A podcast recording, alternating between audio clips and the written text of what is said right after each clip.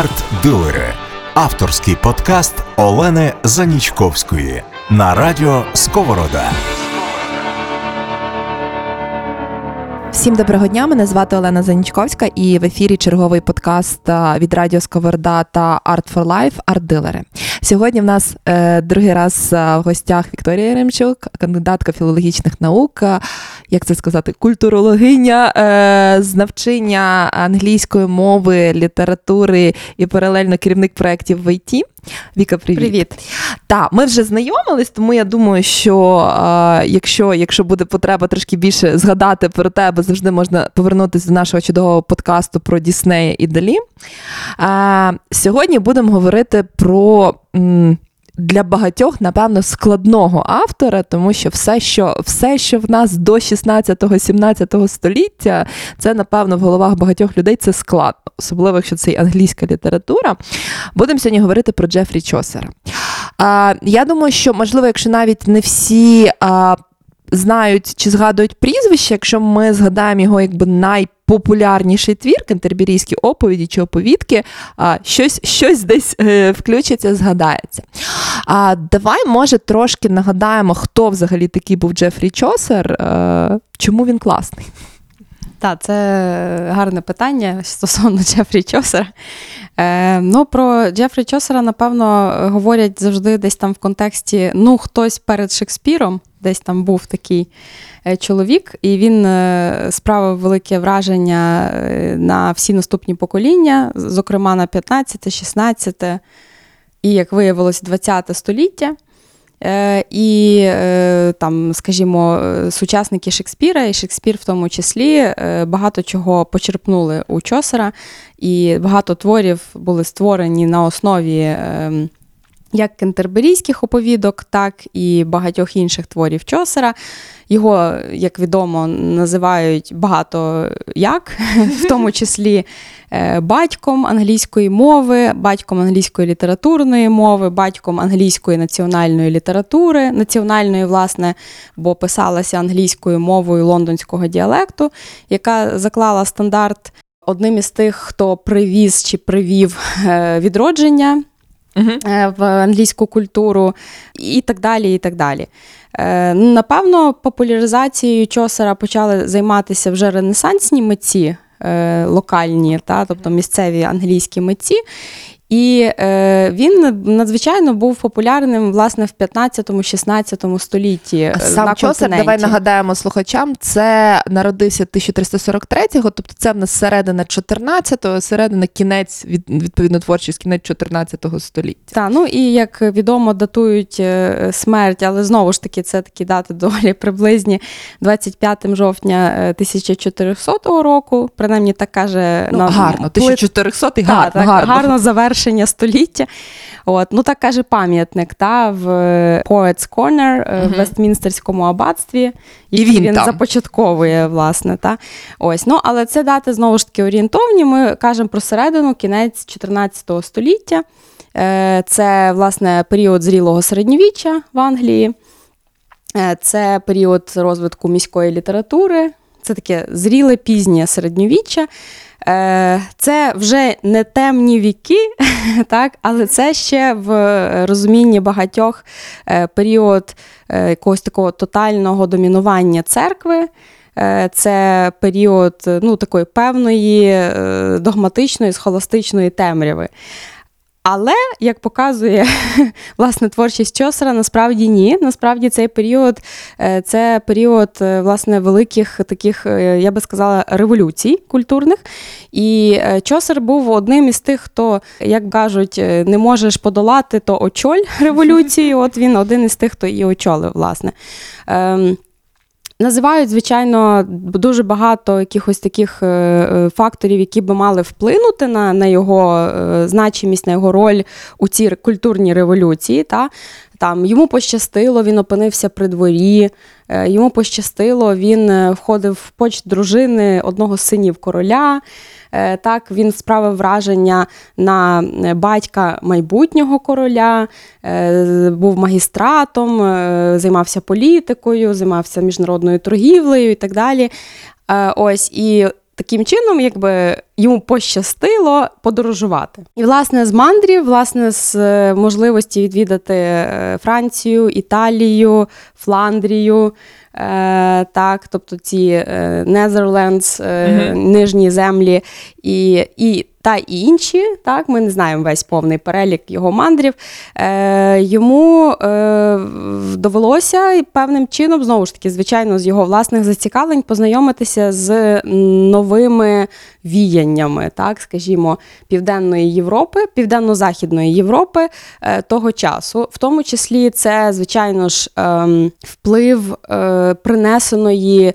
Е, хрестоносцями, пізніми хрестоносцями східної культури, мавританської, арабської культури. Так? Ну І там, звичайно ж, е, проситься першим ділом це є казки тисячі однієї ночі. Ось і е, це з одного боку це багата провансальська культура, культура трубадурів е, і ем, десь е, на межі провансальської культури і відродження античності в Італії, це створення нового культурного пласту, до якого він постійно апелює, і в кентерберійських оповіданнях також. Е, ну і звичайно, це багата французька культура, яка в той час панувала при англійському дворі. Давай ми е, трошки от якраз на цьому зупинимося, тому що напевно зараз, якщо взяти не знаю, зупинити людину на вулиці і спитати, чи завжди англійська мова була домінуюча в Англії, на тебе скажуть, ну звичайно, вона завжди напевно була домінуюча. Але якщо ми трошки повернемось до історії, то власне 13-14 століття це абсолютно не є період домінування англійської мови, тим більше такої, як ми її знаємо в Англії. Давай трошки про про взагалі, можливо, історичний аспект, що відбувалось у часи, коли Чосер творив і, власне, становив ту англійську мову, яку, ну, напевно, зараз десь нам ближче. Так, це власне чому е, це повертаючись до тези, чому е, Чосера стільки багато никнеймс, та? тобто uh батько англійської літературної мови батько англійської національної літератури, саме тому, що е, історичний контекст Англії 14 століття це період е, власне домінування французької культури. Е, І як пам'ятаємо, е, цей період починається з середини кінця 11 століття від нормандського завоювання.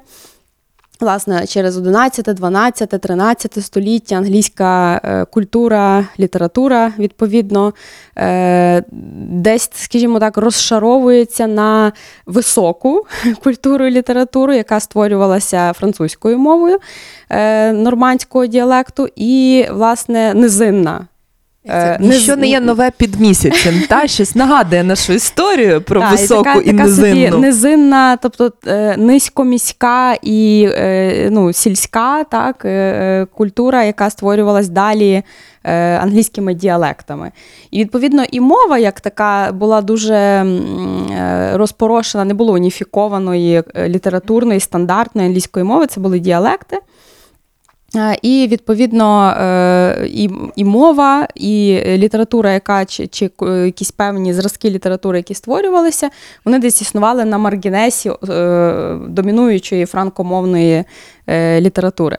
Е, крім того, певним чином ну, не можна оминути латиномовну літературу, так? оскільки латина на той час була мовою церкви, і зрозуміло, це була мова історичних хронік, географії, угу. життя святих, е, мова е, трактатів наукових, мова науки, мова судів і так далі. Тобто домінування двох фактично мов це французька і латина. І от десь там ще паралельно створювалися там. Оповідки, анекдоти, якісь невеличкі жартівливі історії на різних діалектах англійської мови. Е, тут правда, треба сказати, що велику, велика роль у тому, що фактично мова чи діалекти англійської мови продовжували своє існування, це формування міст. Е, власне, чому ми називаємо цей період міською літературою чи міською культурою? Тому що е, в Англії конкретніше і взагалі на континенті, десь між 12, 14, 15 століттям е, потужно розвивається культура міст. Розвиваються міста, розвиваються цехи, гільдії, дуже потужно розвивається приуніверситетська спільнота.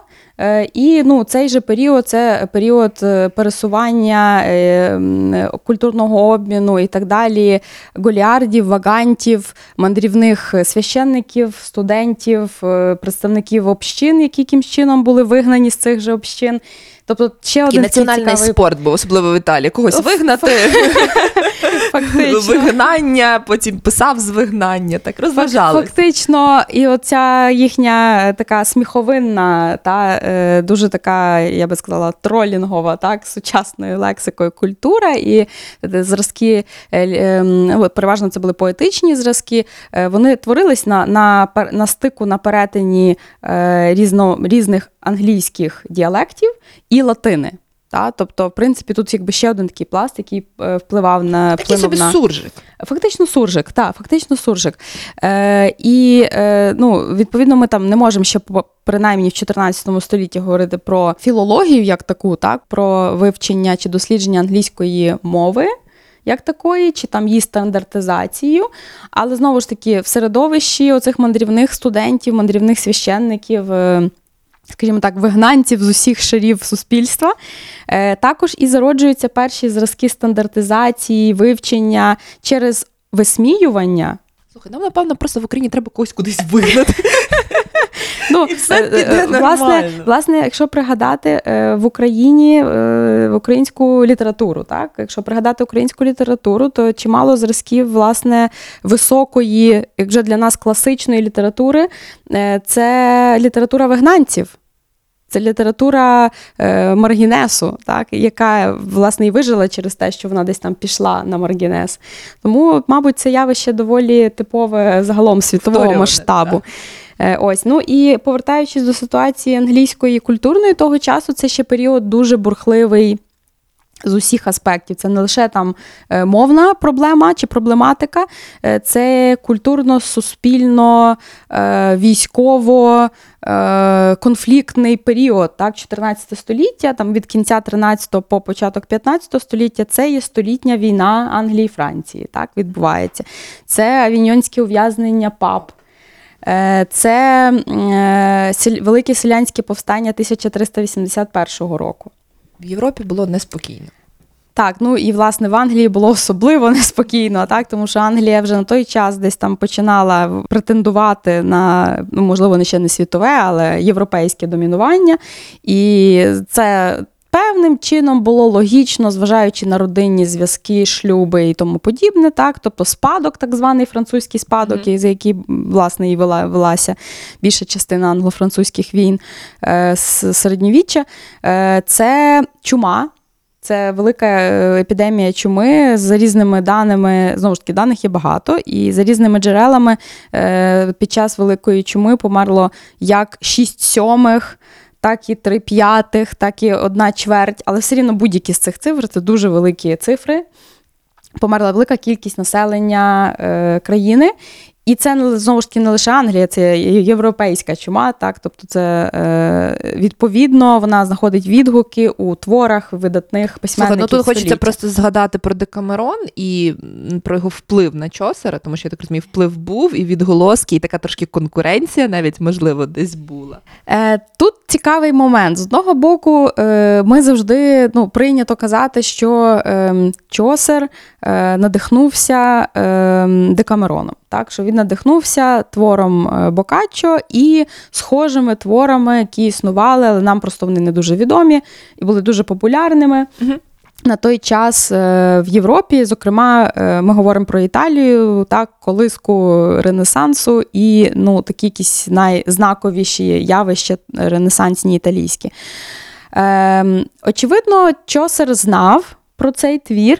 Е, це очевидно з відсилань, це очевидно mm-hmm. з якихось певних імітувань так, в його творах. І Знову ж таки, перш за все, це не кентерберійські оповідання. Коли ми говоримо про вплив Бокаччо на Чосера, це його поема е, Троїл і Кресіда. Угу. Так, тобто це поема, яка, е, яку е, вважають такою імітацією, творчою е, обробкою оповідки Ільфілострато Бокаччо на мотив Троянської війни. Тобто, знову ж таки, античний мотив і, власне.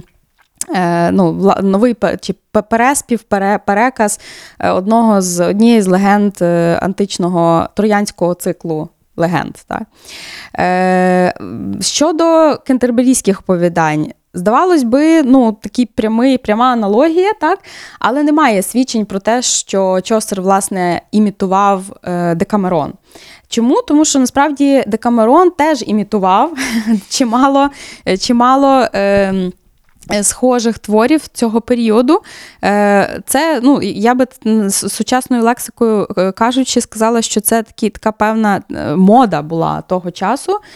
Літературна... плагіату ще не було, не авторського було, права не, не було. було. так, І було, це було модно, власне, писати у. Ем, Такому жанрі або обрамлених, обрамленої збірки новел, або обрамленої поеми та там е, е, narrative frame, framed narrative poem, та, або е, комбінація проза і прозові і поетичні фрагменти в певному обрамленні.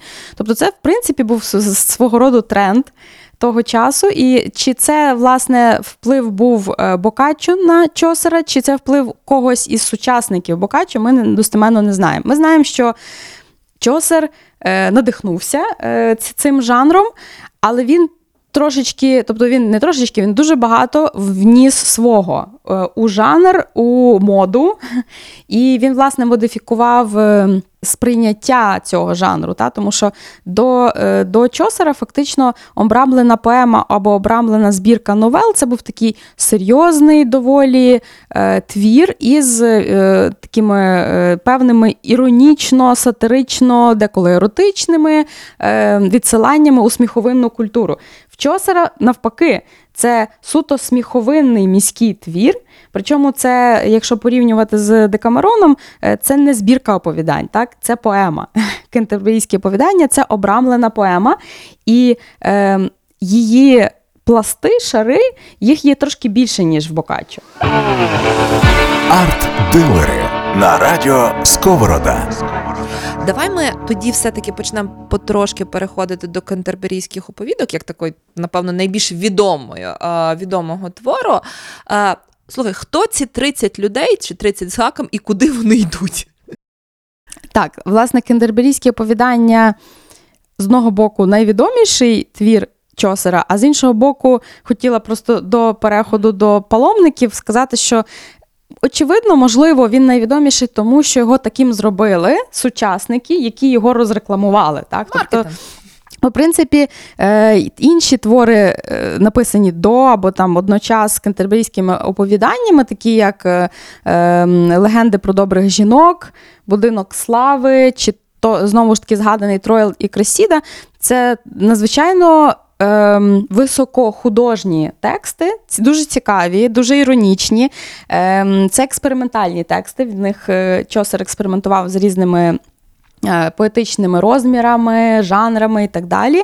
І він фактично, ну, якщо так можна сказати, натренувався так, на на цих творах в плані чосерової строфи, так званої, mm-hmm. або королівської строфи, якою він частину і кентерберійських оповідань написав.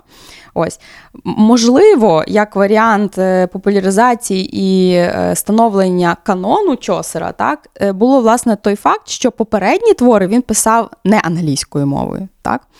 Тобто вони були написані е, або італійською мовою, або французькою мовою, або вони були написані не на лондонському діалекті. Mm-hmm. Відповідно, кентерберійські оповідання, потрапляючи, стають каноном, власне, великою мірою завдяки тому, що е, мода на власне англомовну літературу починає домінувати з кінця 14 е, століття від е, ну фактично від Річарда II, від короля Річарда II і його наступника Генріха IV, який вже, як ми знаємо, офіційно відкриває засідання парламенту англійською мовою, приходить мода на все англійське, на національне. Mm-hmm. І Твір, написаний е, чосером англійською мовою, попадає власне у перелік перших творів, які друкують.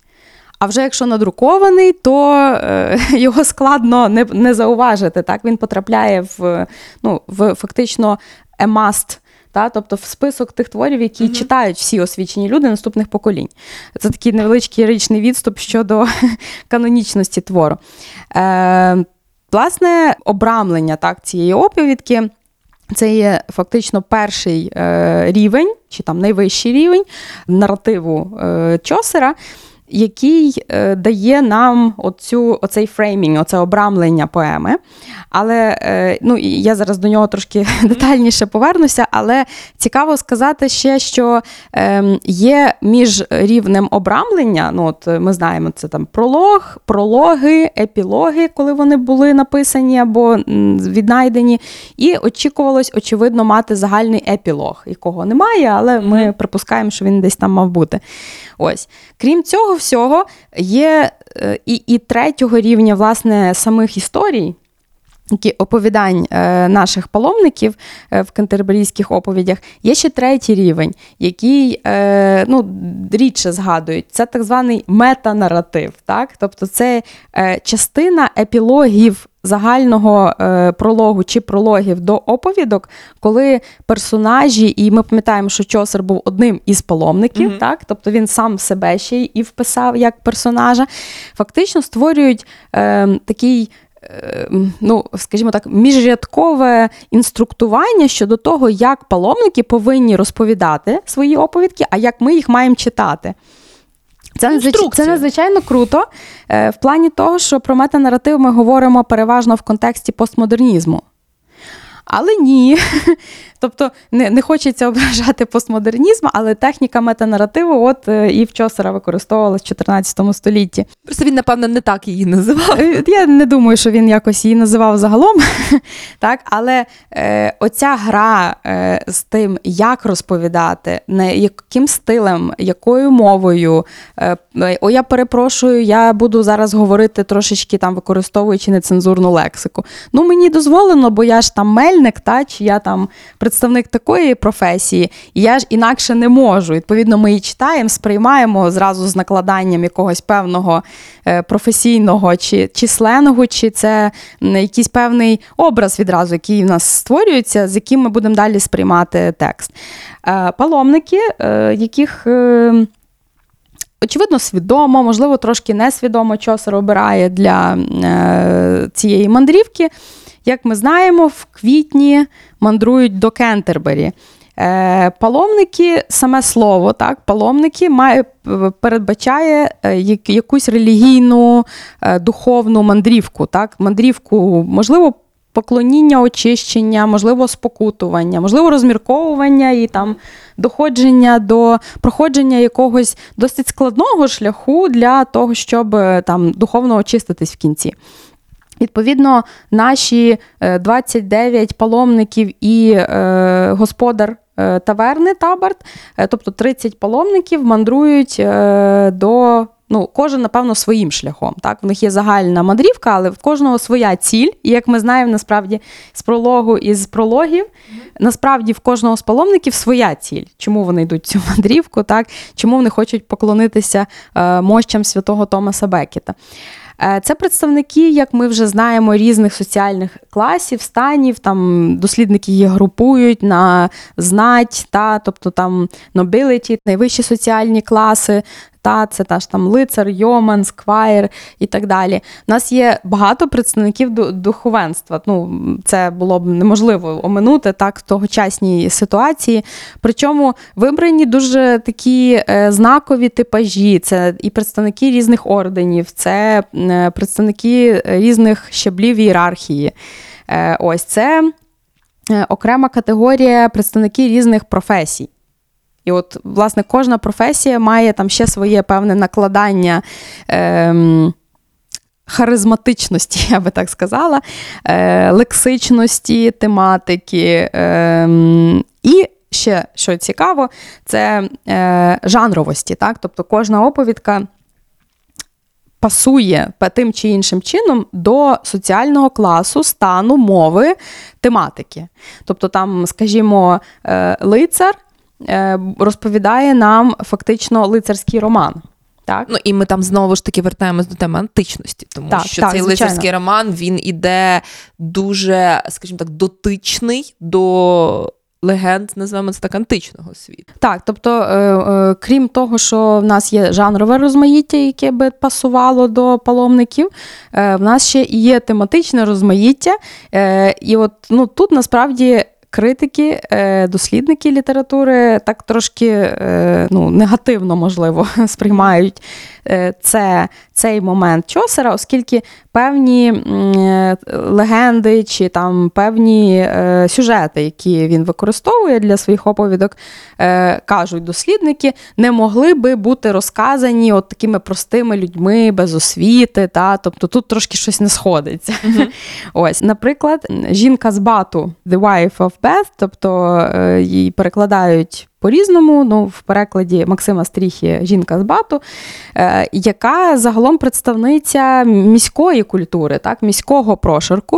Е, вона така досить колоритна пані, е, життя побачила і багато. так, Була п'ять разів заміжня і так досить собі дає раду в цьому житті, скажімо так.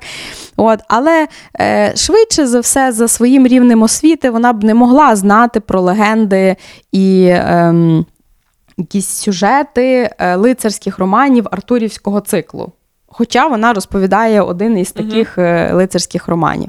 Ось, тобто е, частина, звичайно, це є частина тематики катербрійських повідань, це античність, це античні сюжети. Знову ж таки, як правило, це сюжети не запозичені з міфів чи з там, ну скажімо, там не знаю, Вергілєвої Енеїди чи поем Гомера.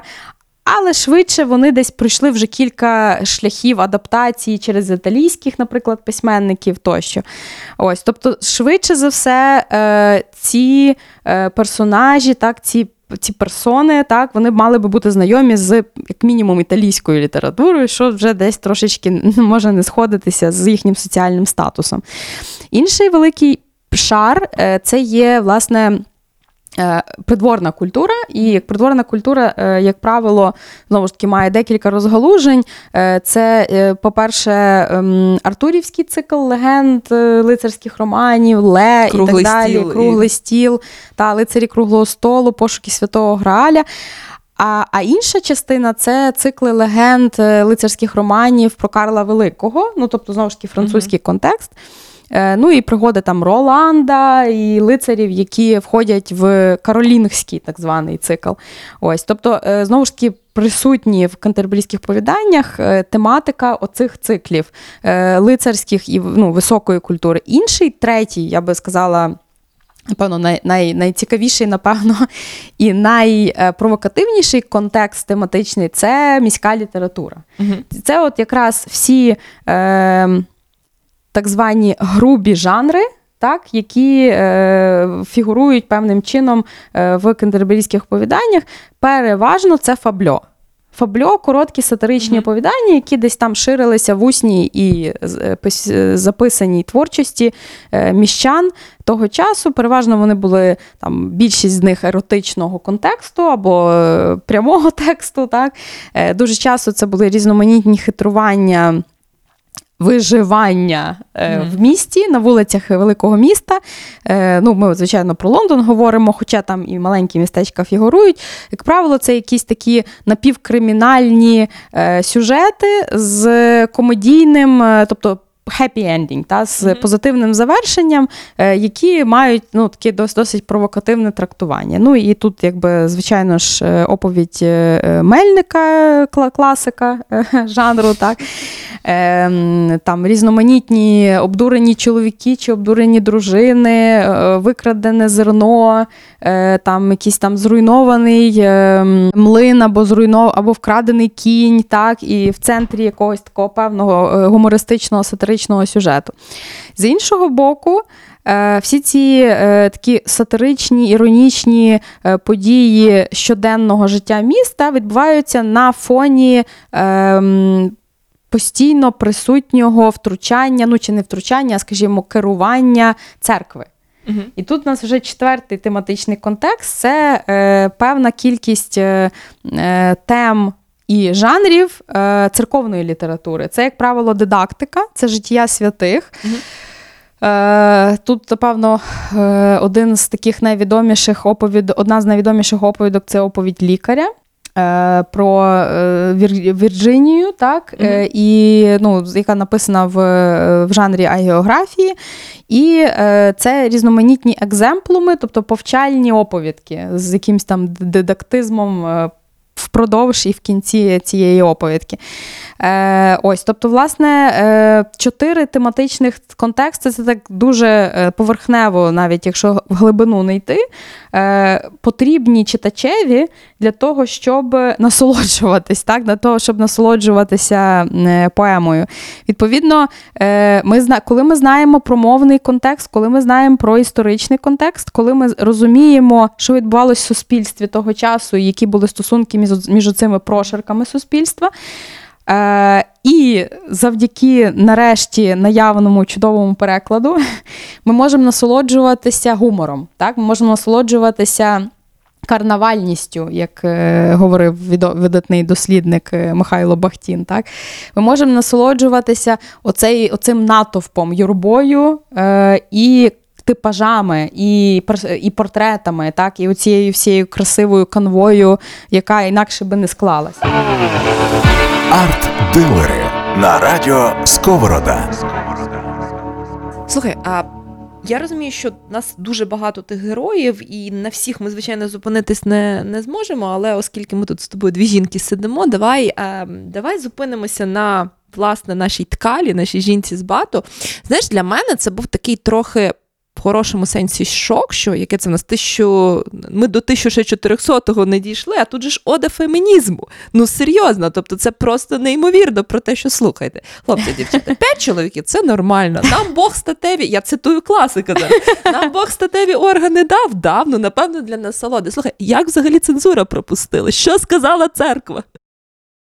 Е, Ну, е, 14 е, вже століття, та, ми говоримо, не 13.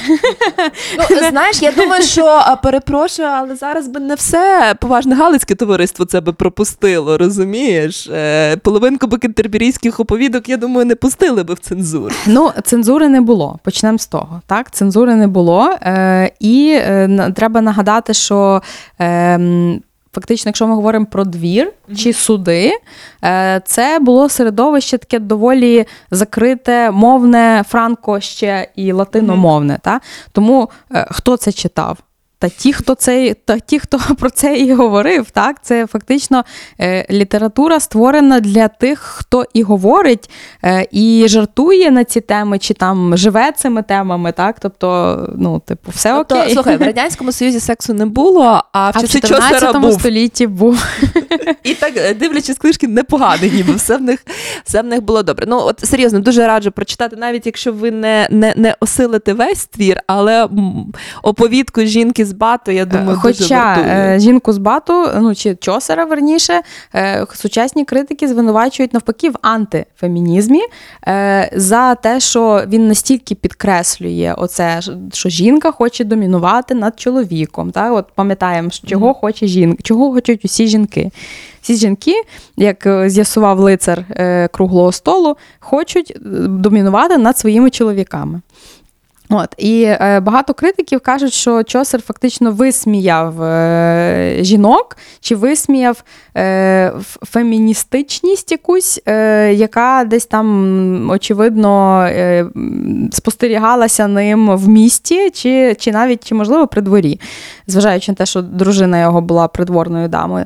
Е, На мою думку, е, тонка оця, чи навіть деколи вона досить е, пряма сатира і та іронія.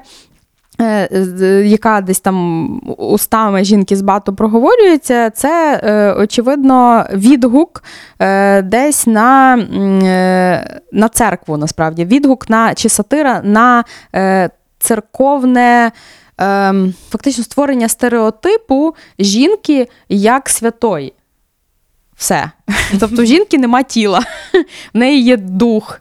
Так, жінка, як правило, е, на той час в літературі, ну такий, скажімо, мейнстрім. Прекрасна Е, дама. Це або прекрасна дама, і знову ж таки, тут ми пам'ятаємо ем, поняття куртуазного його кохання. Це не тілесне кохання, це тіле кохання. Ну, бо в на нього була дружина, з якої тілесна, і прекрасна дама, яку кохати духовно. Так, та, тобто ми заради неї створюємо, е, робимо там різноманітні подвиги та е, якісь такі е, великі видатні вчинки, але вона про це там може навіть і ніколи не дізнатися. Да? Тобто, це з одного боку. А з іншого боку, це є культ Діви Марії, який процвітає в 14 столітті і в літературі е, будь-якомовній того часу, е, власне, культ Діви Марії оспівується в різних іпостасях. Та? Там, чи це навіть якісь повчальні історії з життя міста, де, як правило, е, там жінка, дівчина може себе принести в жертву якимсь там язичникам, сарацинам, чи там вона може там піти у вогонь. Тобто, ми це, як ходили. правило, мучениці, так, як правило, це якісь святі. Тобто, ну, фактично дві такі іпостасі. І тут чосер на тобі каже, ні, жінка має тіло. Та, тобто жінка це є теж людина. Е, Тут короткий лірично-іронічний контекст. Скажу, що е, насправді не так давно до чосера, якщо ми візьмемо чосер, це там, скажімо, середина 14 століття, то буквально 100 років до чосера, а 100 років це не так вже й багато. Був прийнятий е, синодом е, священників, збірним синодом священників Західної і Східної Римської е, церкви. е, Закон, ну, чи насправді Постанова, напевно, напевно. якась там церковний указ, та, правильніше буде сказати, про те, і це не жарт, це цілком серйозно, що жінка це людина. Бачите, нас документ. був, був, був, Документ. був прийнятий такий, був зібраний синод, е, на якому обговорювалось, чи можна казати, що жінка це людина. так? Можна. Можна. Мож- Добре. В, трина- в 13 столітті Олена, все добре.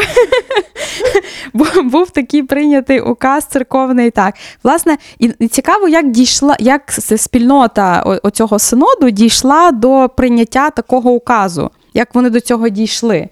Е, бо тривав він доволі довго. Я, на жаль, не пам'ятаю зараз там скільки часу, але це були тижні, коли обговорювали це питання.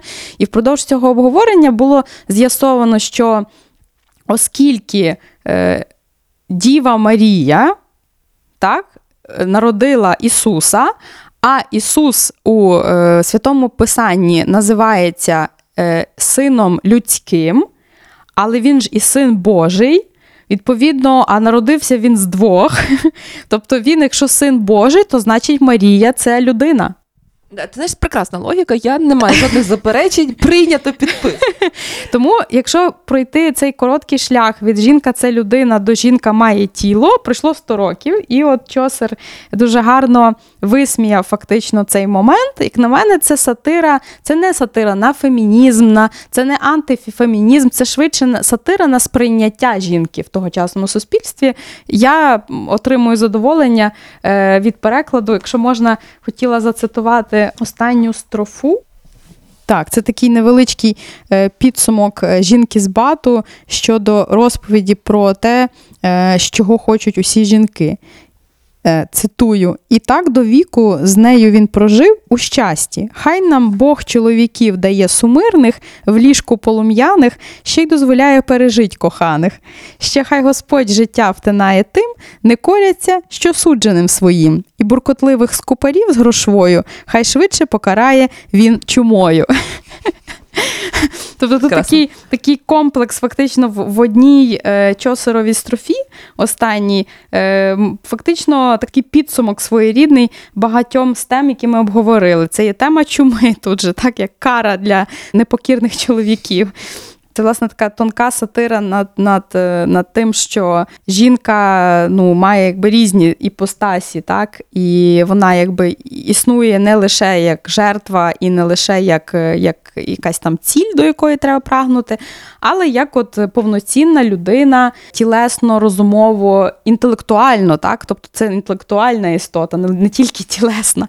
І фактично, як на мене, жінка з бату це такий своєрідний. Ем, ну, ми коли говоримо говоримо про Ренесанс, ми кажемо е, один із поня... одне з понять, яке входить в комплекс понять Ренесансу, це ренесансна людина. Так, що таке ренесансна людина? Це е, людина, яка Е, ціл, яка е, повноцінно, цілісно розвинена тілесно, так тобто, як ми, якщо ми згадаємо е, будь-які видатні е, картини чи скульптури Ренесансу, е, Мікеланджело, Рафаель Санті, Леонардо да Вінчі це прекрасне тіло. Ну, Античне тіло. Так, це античне, прекрасне тіло з такими красивими фо- пропорціями, м'язами і так далі. Так, Це красиве, це, це, е, це розвиток свого тіла, це розвиток свого духу і це розвиток свого е, інтелекту. Ну, вони, по суті, повертались до калакого тії, складне слово, з грецької культури, коли в них Так, було так, важливо це поєднання. Так, так, тобто це, це, це поєднання е, ну, кількох стихій в стихії е, ті- ну, всесвіту людини. І от жінка з бату фактично це такий певний крок до того, що не тільки ренесансна людина як мен, але як е, ну, жінка ренесансна також виявляється, Human. буває. Human, так. Е, ось тому так, це дуже цікавий типаж. е, е, Дуже цікаво, як її особиста історія про не про її життя переплітається далі з оповідкою лицарською. Так, і е, оцей е, е, висновок, який я цитувала. Слухай, а надзвичайно цікаво. Ми, як завжди, на жаль, обмежені в часі, тому так на, на, на фініш буде два, два питання. Перше, це. Переклади українською, тому що все-таки, я думаю, навіть лондонським діалектом е, аутентичним Чосера буде складно це прочитати, не філологу. А українські переклади, взагалі історія українських перекладів Чосера, і давай, може, не тільки кентерберійських оповідок. Тобто, що чим ми зараз можемо насолодитись е, е, в плані творів Чосера українською? Е, Сумно. Не ридай, не ридай.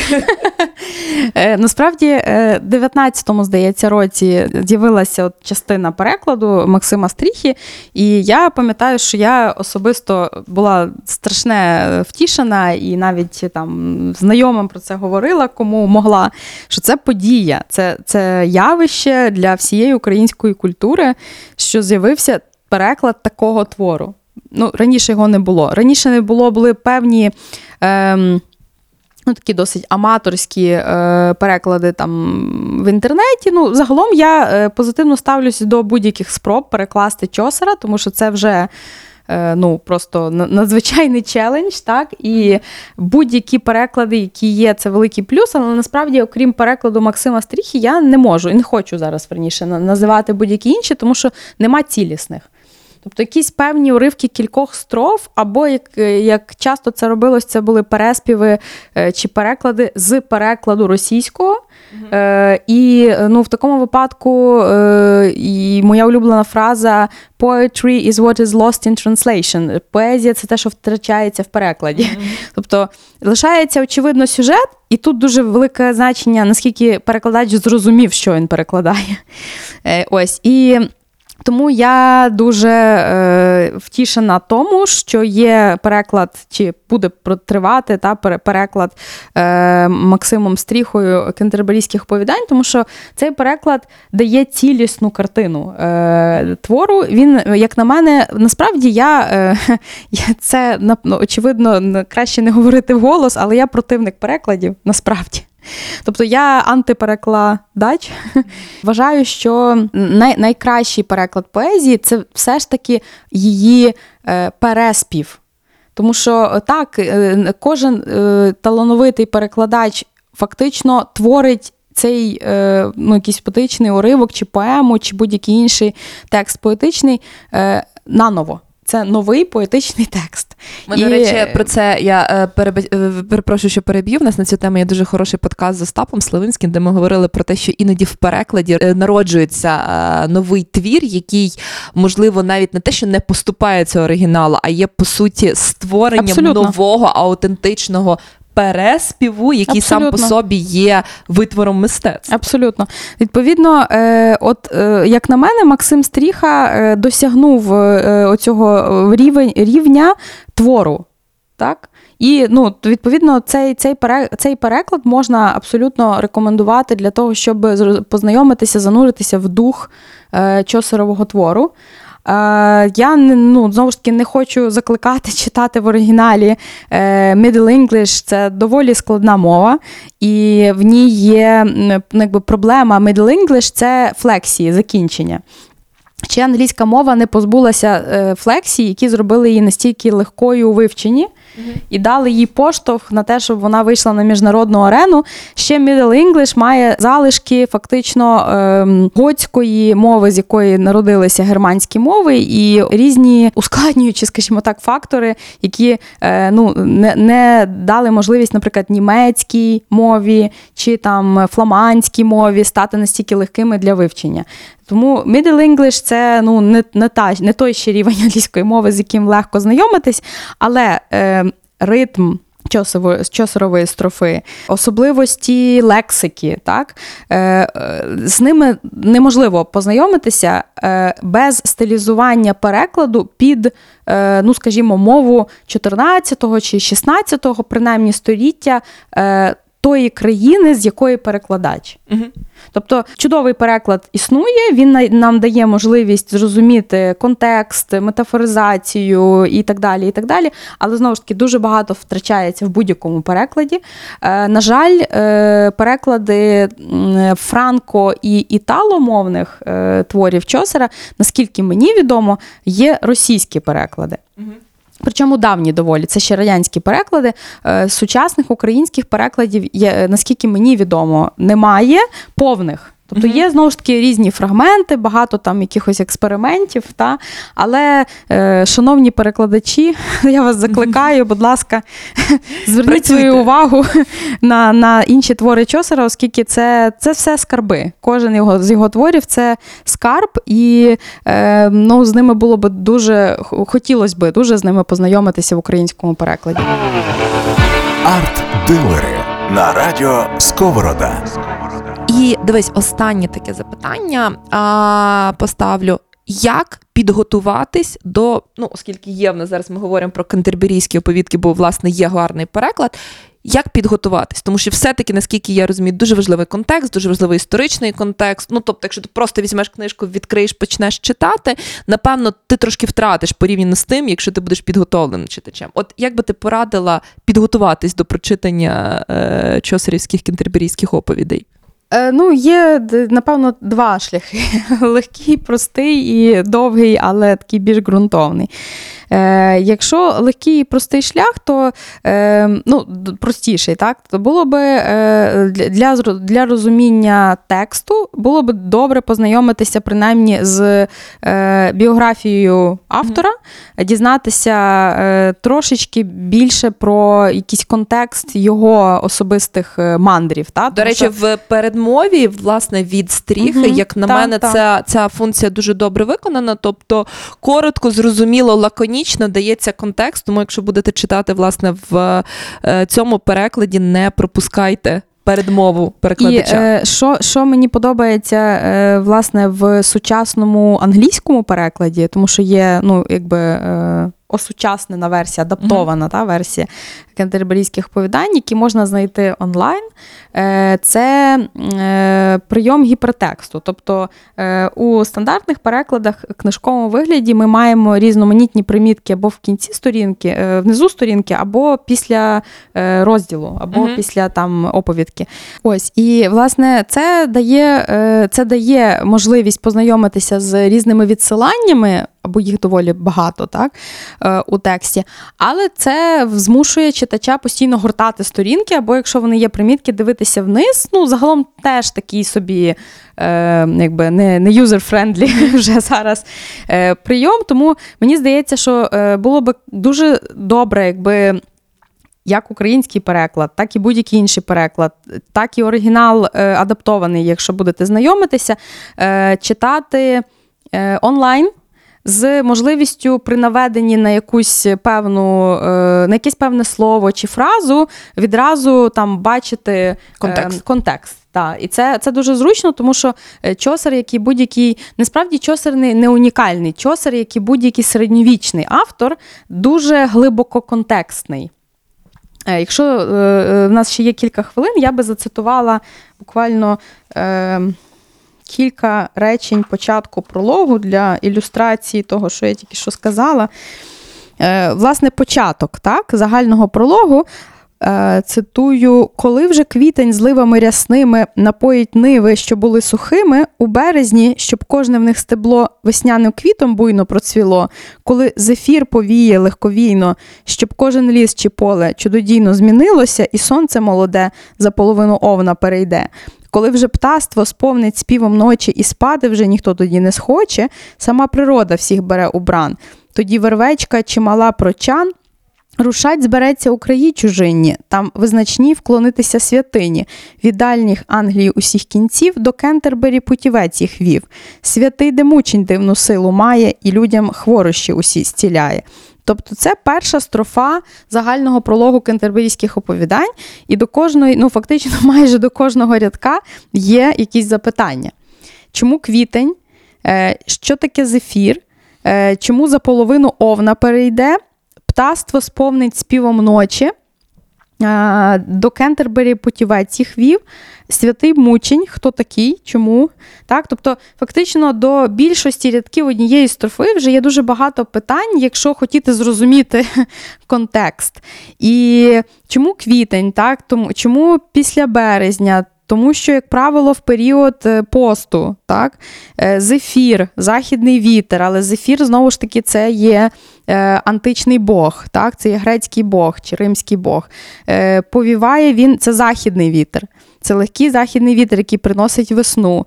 Чому за половину овна перейде? так? Чому птасто сповнить співом ночі? А птасто сповнить співом ночі це є образ. Ем, який переходить майже через всі твори е, Чосера. Це є е, цей парламент е, птахів або пташина рада, це є алегорія на ем, жінок. Е, на е, античних жінок, чи це алегорія на ем, ну, на жінок, які багато говорять, багато розмовляють, на багато промовляючих жінок е, з латиномовної літератури, з гімнів, з церковних гімнів. Тобто це алегорія на церковні гімни. Так? В Кентербері, пам'ятаємо, Кентербері це фактично такий собі стовп релігії, це є монастир, заснований в VI столітті святим Августином. І відповідно це такий центр паломництва всієї Англії. Ну, знову ж таки, ми маємо знати цей контекст. Чому саме в Кентербері е, до Кентербері? Тому що там похований Томас Бекет. Томас Бекет вбитий в 12 столітті за наказом Генріха II е, Плантагенета, так, і вбитий саме тому, що церква протистоїть абсолютній владі е, монарха. Е, так, короля монарха, і відповідно, це це якраз період, період, про який ми говоримо. Це період е, війни Лолардів, це перепрошую повстання Лолардів, е, тобто це релігійні єресі, які в опозиції стоять до офіційної церкви і короля тогочасного короля сучасника Чосера.